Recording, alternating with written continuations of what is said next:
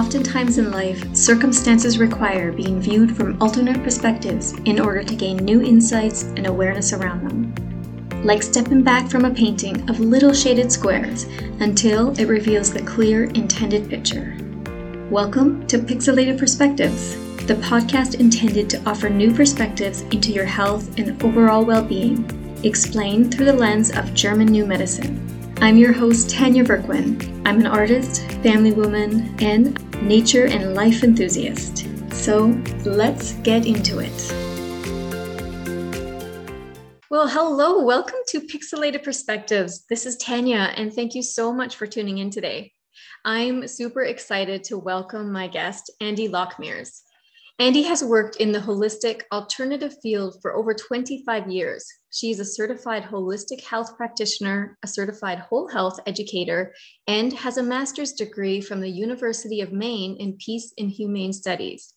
She has training in many aspects of alternative health and ran her own successful wellness center, Calm HealthWorks, in Maine before shifting her attention to teaching German New Medicine or Germanic Healing Knowledge full-time in 2021. She has been a German New Medicine, Germanic Healing Knowledge teacher and consultant since 2009 and spent 3 years on a GNM international team. In 2018, she began a professional organization for GNM GHK consultants, which quickly went worldwide. GHK Global hosts an annual virtual summit that is viewed by thousands. And since early 2021, she has been instrumental in overseeing the translation and editing of Dr. Hammer's original workshops into English to help bring his knowledge to the English-speaking world. Well, hello, Andi. Welcome to the podcast, and thank you so much for being here. Thank you so much, Tanya. It's wonderful being here. I'm really pleased. Wonderful. Well, with so much experience, over 2 decades of working within the holistic health field, how were you introduced to German New Medicine? And did you find that this new paradigm of health and healing was immediately accepted by yourself, or was it more gradual? I love that question. Well, let's see. So yes, I started in very holistic alternative modalities and built up many credentials, got a lot of different certifications from all over the country and other parts of the world as well.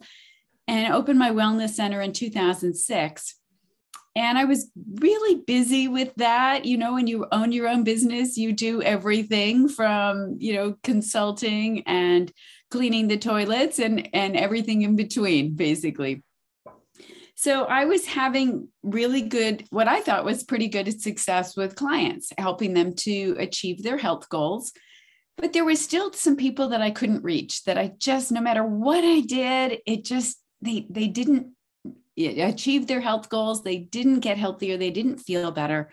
So I was really at a loss, and I kept getting new certifications every time I felt like, oh, that's what I need to help this person. And I'd go off and get another training and all of that. So I started to hear on the internet, now this would have been 2007, 2008, that of this thing called German New Medicine. I thought, well, what the heck is that? I've never heard of that before.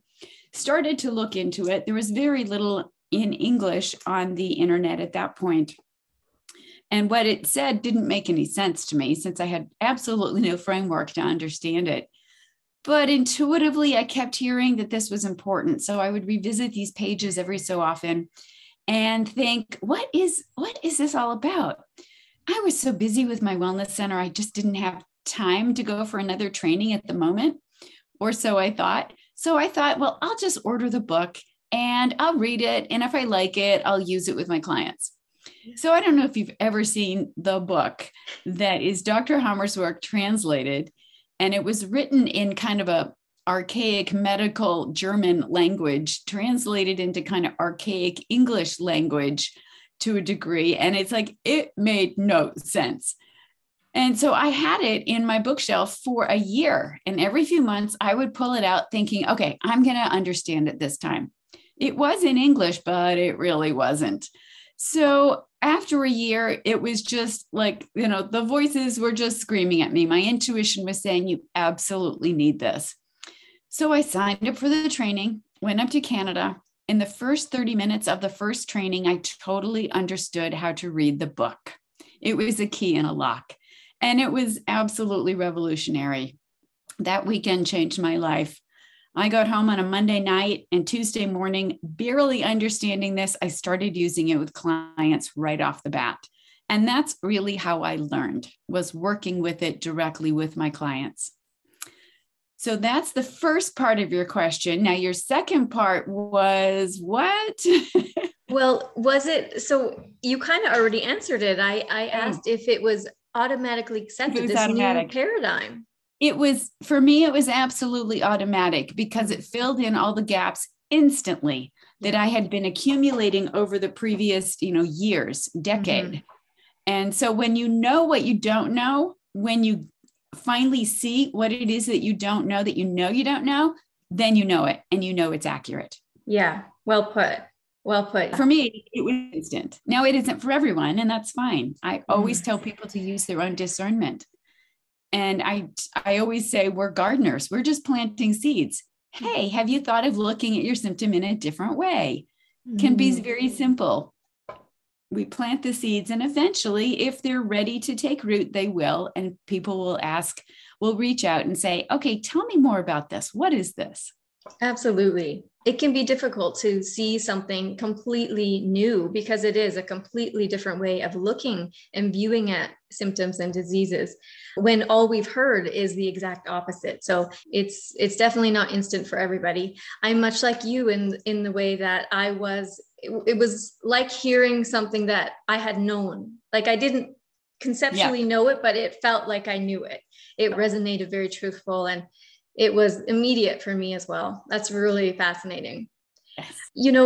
With a German New Medicine understanding, and I think my listeners, we've gone through the basics and the 5 biological laws, so we won't have to go there necessarily, but maybe we can touch on just helping people recognize and the correlation between what our conflicts are, what we're dealing with and our stresses in our life, and then correlating them to what are symptoms, what is showing up for us on a physical and, even if it's a mental, more of a emotional behavior. It's such a huge topic, I know, and we really won't even scratch the surface when it comes to behavioral issues, but at least helping people understand that there's a German New Medicine framework, a scientific way of approaching this and to look at it, that are all based on 5 biological laws of nature. So I just find it incredibly interesting to observe and just recognize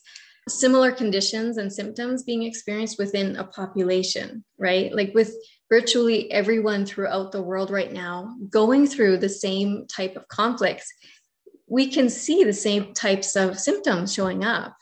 So it's really interesting. And besides the well-known plethora of listed symptoms that we all hear so much about, a common condition that I wanted to ask you about that I've started to notice in people is gout in the foot or leg. Like, why is that showing up right now? I'd love for you to be able to just kind of maybe just run through the special biological program of this common condition that's showing up in people, and so that people begin to see the correlation of the conflict and a symptom.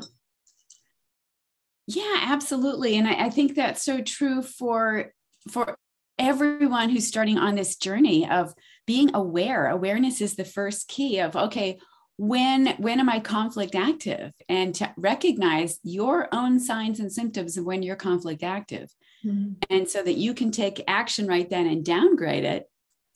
And then you'll know that your symptoms will be less intense. They'll get over quicker.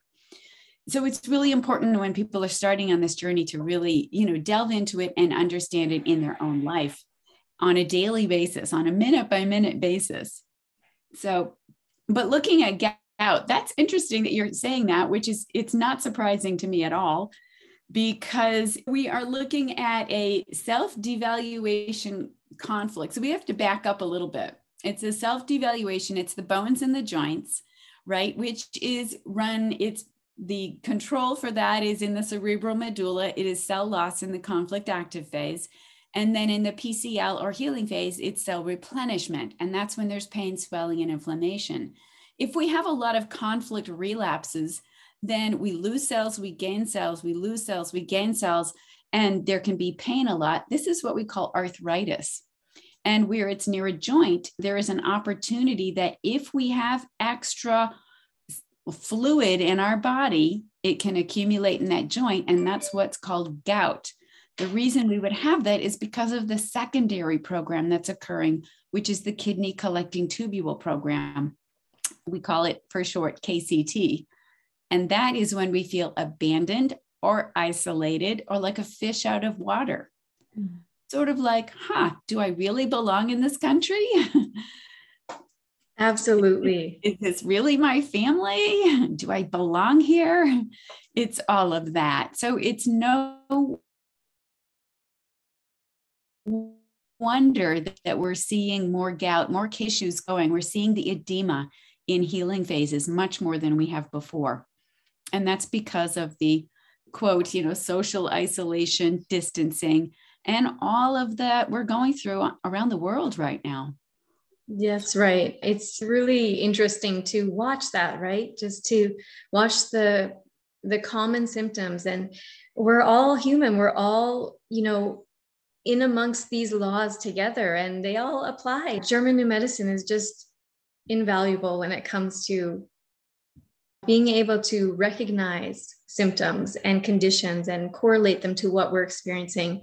The topic that I'd love to touch on with you is understanding psychosis and mood disorders, as I was earlier alluding to, just based on the science of GNM. These and all other psychiatric conditions, like what we hear called mood disorders, quote unquote disorders, there's something that modern psychologists maintain are caused by abnormal brain chemistry and are thought to be abnormalities, right? But from Dr. Hammer's discoveries, we now have a completely new definition of all of these conditions and behavioral issues, which are in accordance with the 5 biological laws and therefore apply to all of us. So I just feel like understanding a little bit about why people are the way they are and behave the way they do, including ourselves, just would be really helpful, especially in today, like the context of what we're dealing with today.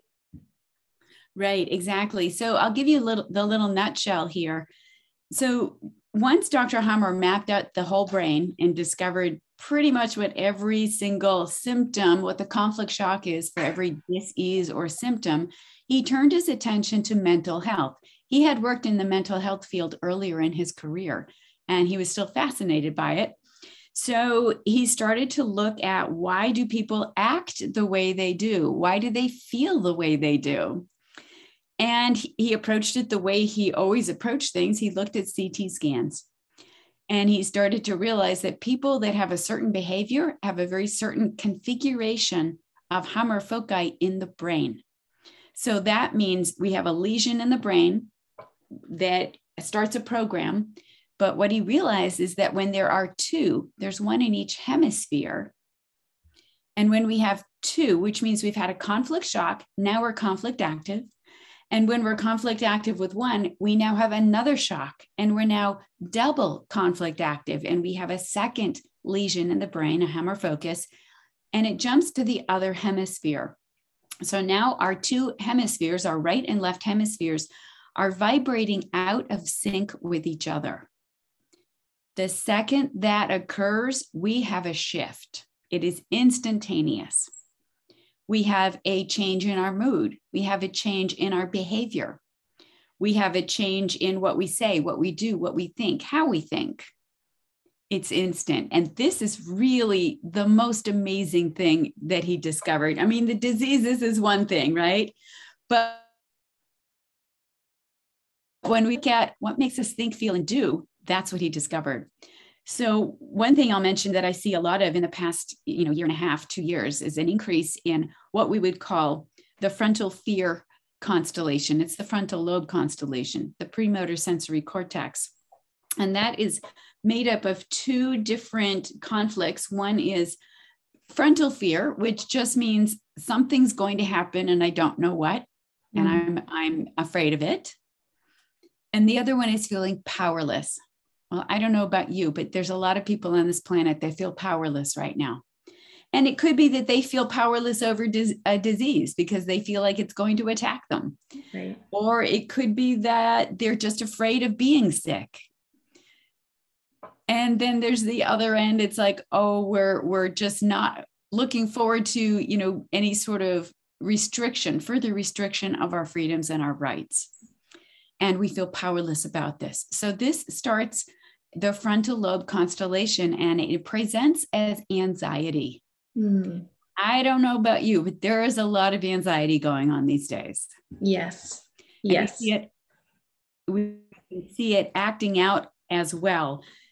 Now, another constellation that goes with this one commonly is the one that we've got the two frontal fear, the frontal fear and powerless on our forehead. And then in the back of our head is our visual cortex. And that involves our vitreous body and our retina. And so think of your eyes in the back of your head, you know, that old saying that we have. And so this program is about lurking. Something's lurking, something's coming from behind. There's something looming. And so now we've got something that we're afraid of that's behind us and something in front of us. This is what we call paranoia. So we see a huge increase in paranoia right now. So we know that there are 4 programs that have turned on in the body, 2 in the front, 2 in the back. And as soon as you constantly with those, you feel paranoid. Oh my God, what's going to happen? I've got to get out of this country, or whatever it is, whatever your belief system is. You start to have thoughts of paranoia. And I see a lot of that right now. A lot of it. Yeah. And many different kinds of people too. It's not just, you know, people who are into Germanische Heilkunde here, the Germanic healing knowledge. It's all kinds of people. Absolutely. That's amazing, isn't it? So fascinating and insightful. It just opens up this whole new world of knowledge and understanding. Oh, man. Yes. It does. And it's such a broad topic, though. It is such a broad topic. One thing I want to say, though, is that we also see a lot of depression right now, and you see more suicides as well. Yeah. And we've been seeing that mental health statistics prove that is to be accurate.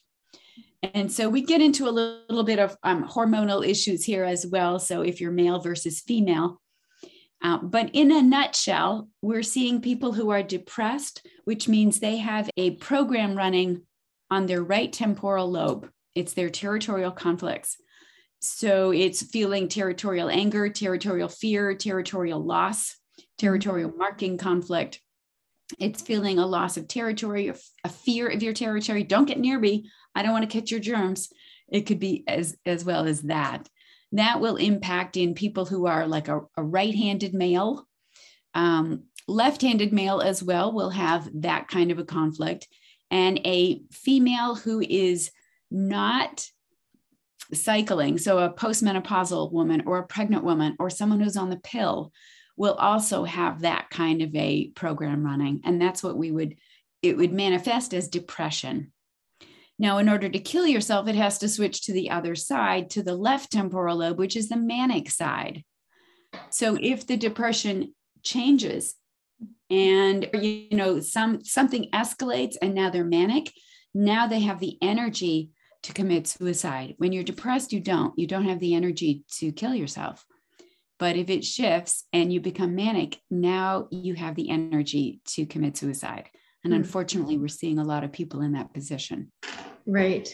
So that would be talking around triggers, right? Like explaining. Correct. Yeah. Because if something changes a behavior, that means they've been triggered. Something has triggered that behavioral switch, and that mood is then changed. Can you kind of explain what a track or trigger is? Sure. Absolutely. So at the moment of a conflict shock, an initial conflict shock, our psyche, which is our innate intelligence for survival, it picks up on everything around us in our environment. The season, the weather, the barometric pressure, you know, what we just ate, what we just smelled, who we're standing with. What are we in a room? Are we outside? Are we at work? Are we at home? All of those things are stored. And any one of those can become what we call a track. It's a trigger that starts the program over again, just encountering one of those again. So look at something like seasonal allergies. let's say every spring you have, quote, seasonal allergies. You have a histamine reaction, you're blowing your nose, you're stuffed up.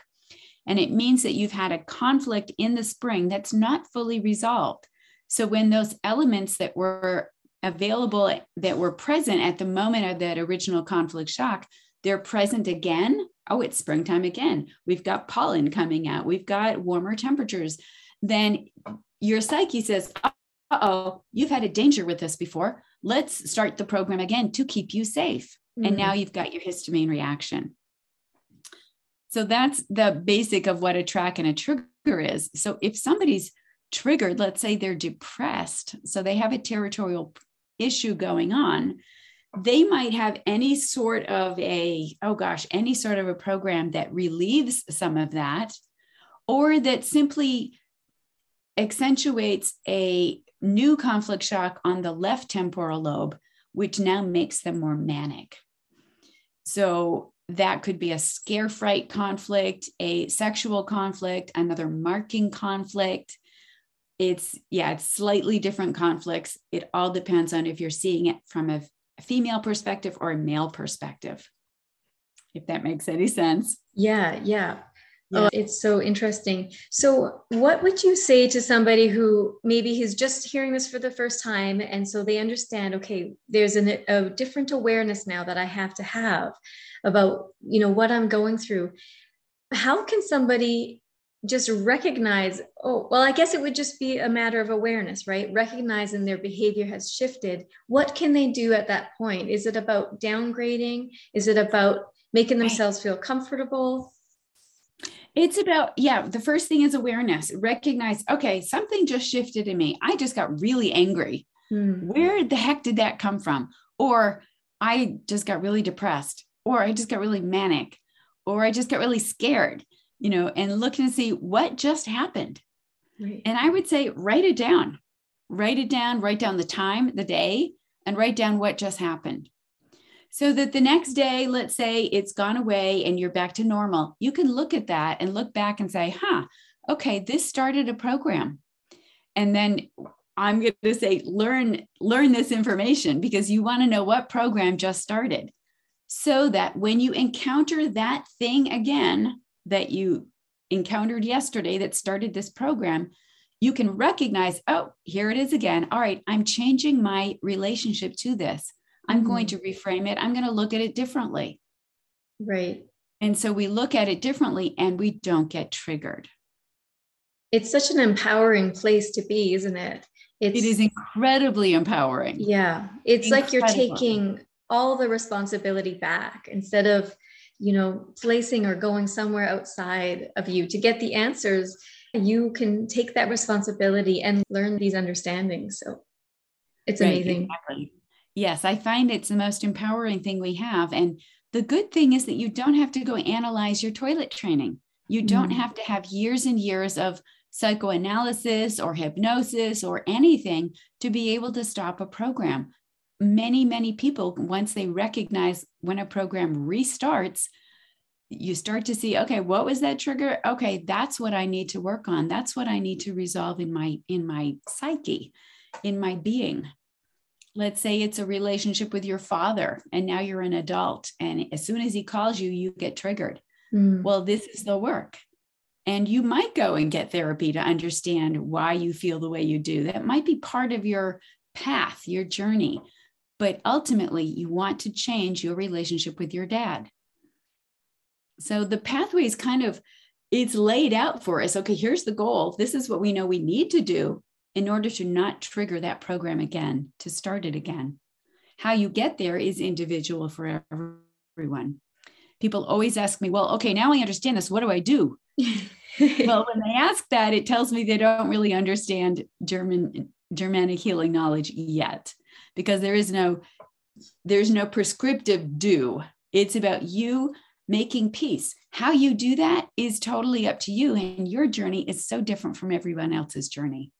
So people have siblings who experience the same kind of household growing up.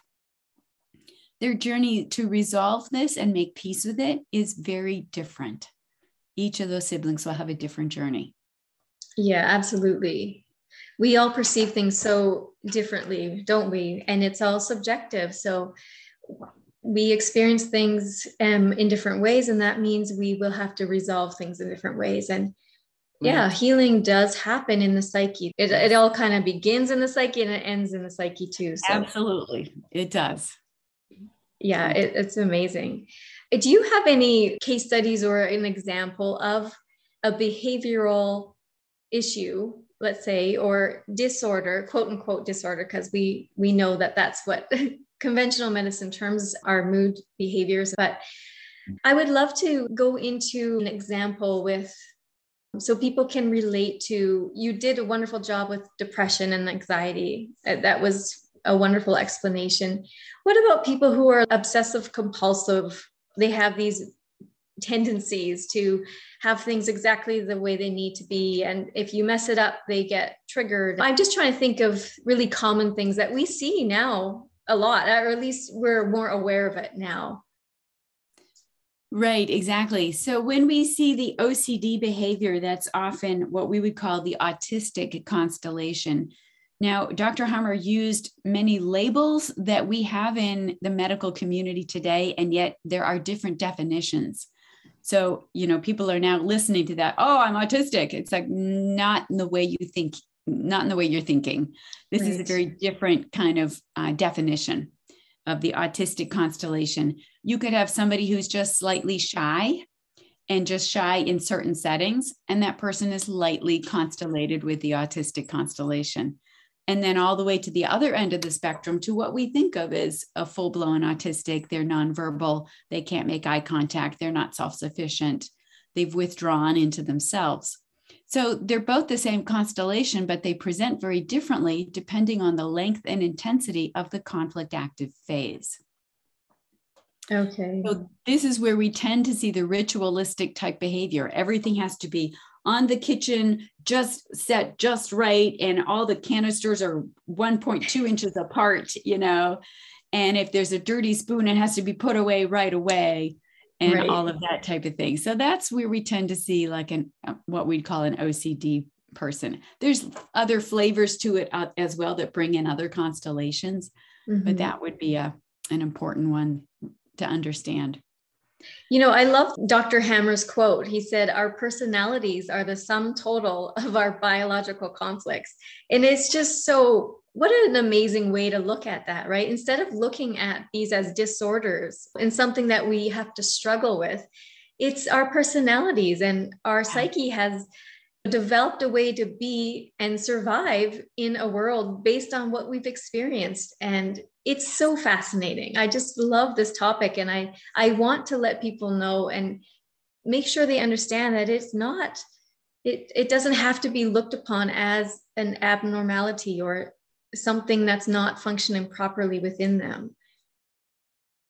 Right, absolutely. When you come right down to it, your constellations are your gifts. They are what make you a unique, very unique, stylized person, unique from everyone in your family and from, you know, people in other parts of the world as well. So they give us our gifts. When you look at history, you look at, now we can look at it with a whole new light. It's like the people who have given us inventions were pretty constellated people. And that's why they were able to invent things. Einstein was constellated. He had the autistic constellation as well. And look at the brilliance that he brought forth. Someone like Elizabeth Kubler-Ross, who did a lot of work on death and dying, brought us a whole new version of psychology of how we transition out of our life and the grieving process afterwards. She had a constellation as well that's all about, you know, death and dying. So it's our gifts, it's our individuality. There's nothing wrong with us. It's a matter of understanding it. Now, if we have people, that was the postmortal constellation that Elizabeth Kubler-Ross had. Now, I want to say if people are destructive, right? Okay, they're a sociopath. They've got guns. They kill people. That obviously, that is a constellation, not a super good gift though. And it's about understanding, okay, what's going on in that person? What do we need to do to help them? If they're even helpable, But we look at somebody with an aggressive constellation, which is really common right now. Mm-hmm. And many people have this. It's understanding yourself and what are your triggers that start your tracks, that start those programs again. Right. And, you know, just to see somebody, as you were saying, maybe an aggressive constellation, it's to look at them now in a different light, because you realize that, you know, they might have been triggered into this behavior. Well, not might have, they were triggered into this behavior, and they're acting out this based on, you know, this biological program. And so it's almost like you can now view it as a more from a compassionate place rather than, you know, drilling down on them. Obviously, there's ways we need to approach it, but it can be from a compassionate standpoint. And like you said, how can we help them? It's a whole new way of being able to help them, because now we know what the core is. It isn't an unbalanced brain chemistry. That is not it at all. Mm. It's this person, perhaps their upbringing and the triggers and tracks that they have laid in their brain that are there, that were laid very naturally as survival mechanisms as they were growing up. Mm-hmm. And now we see how they trigger. And so everyone's a slightly different person, of course. And you can start to map out, okay, for that person, this constellation triggers first, that immediately triggers two other ones. And so now their showing of their three constellations is very different from the next person who might have, you know, similar or different constellations. So it's really fascinating, and it's pulling apart what is behavior, what are they doing? And it's not usually very difficult.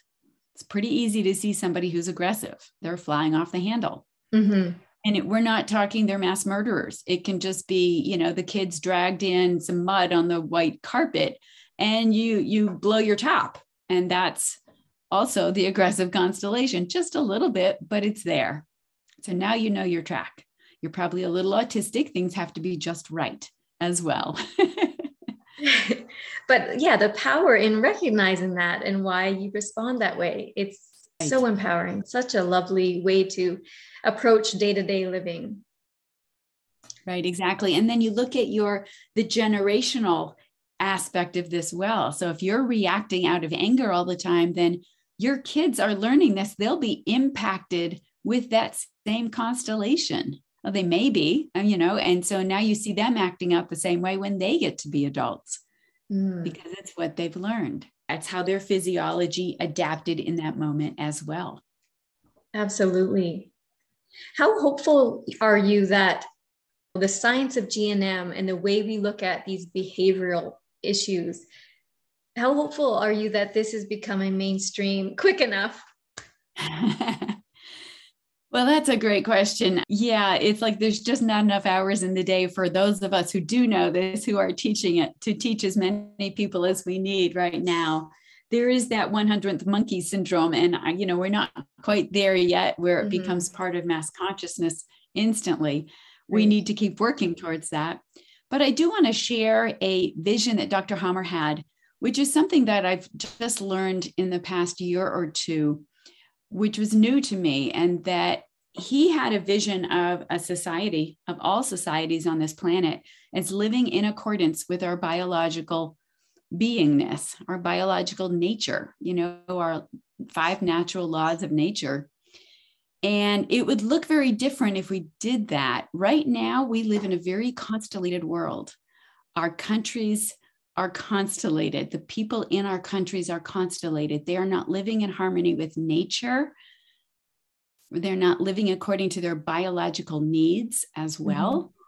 Mm-hmm. And so we have a very fragmented, constellated society. And I'm going to say that's most societies, especially of the quote, developed world.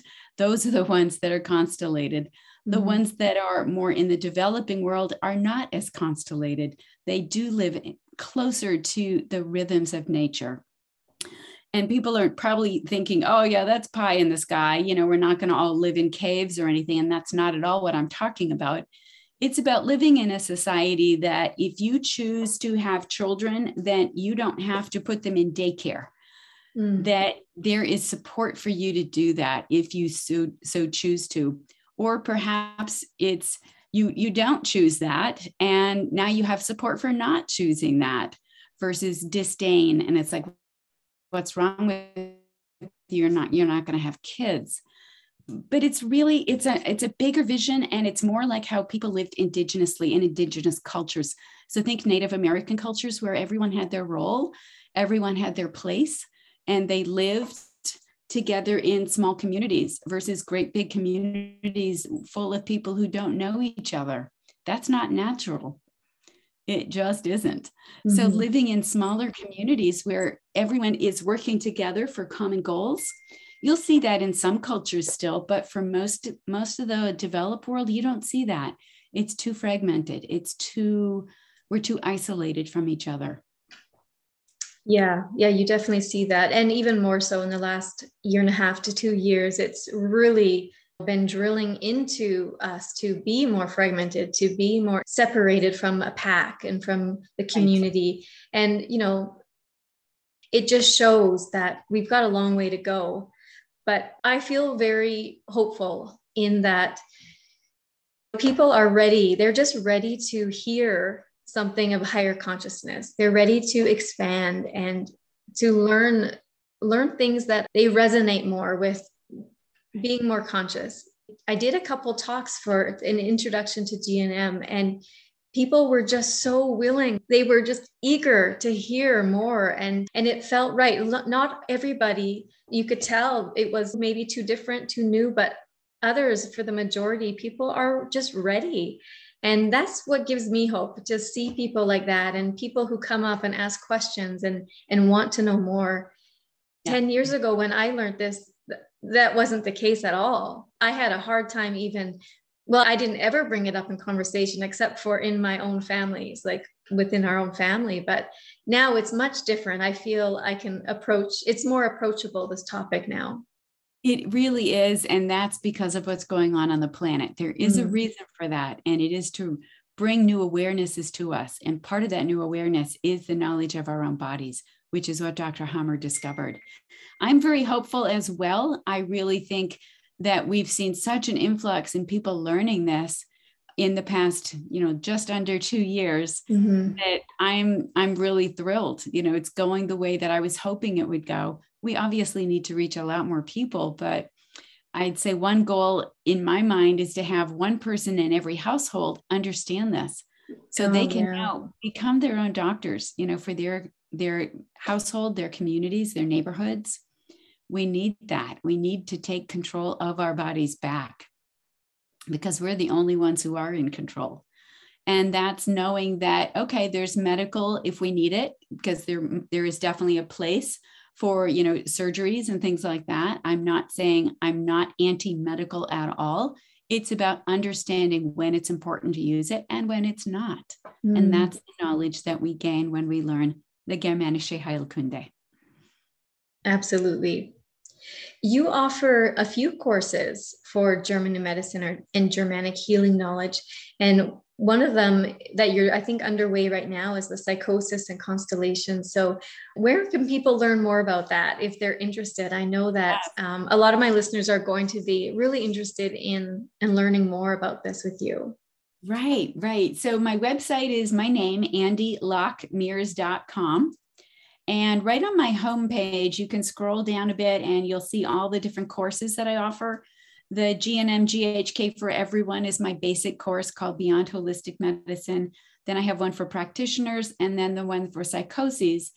And for right now, I'm developing the course with a cohort, and it's not available yet, but it will be next spring. And so I think we have a sign-up sheet.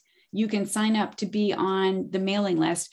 Get on my mailing list anyway, so that you can stay updated with the courses that I do offer. And I'm just checking. Sign up for the mailing list. It will open again, probably in spring of 2022. We'll see how that goes, how I put that together into a course. But I also do master classes. I have a buddy system because we all need community. I have a mentorship program. I have Freie Studienkreise, which are free study groups as well that are held quarterly. That's what Dr. Hammer's, vision was, that people would simply study together. And so I offer lots of different programs. I also teach at a naturopathic school. So for people who want to have more credentialization, you can become a traditional naturopath and have as your basis the Germanic healing knowledge.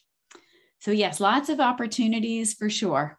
Absolutely. So many avenues. Thank you, Andi, for everything you're doing in this field. It's just amazing. And we're blessed to have people like you who are putting this information out there in so many different avenues. So thank you. You're so welcome, Tanya. It's wonderful to be here and to meet with you and to meet up with all your folks and your listeners. I hope they will take a look at my website and reach out with any questions. Well, I will include your website in the show notes. And I want to thank you again, Andi, for taking the time to come on here and sharing what you did. I think it's very helpful. I really strive to make information applicable and practical for people. So I think you did that really well today. So thank you so much. It was wonderful to connect with you. And I'm sure that we will connect again in the future. That sounds wonderful. I look forward to it. Thank you so much for taking the time to tune into this episode. If you found some value in it, please consider subscribing and leave an honest review in iTunes. I'd love to help get this information out to more people, and go ahead and share it with a friend. You can reach and connect with me at tanyaverquin.ca or on the socials at tanyaverquin.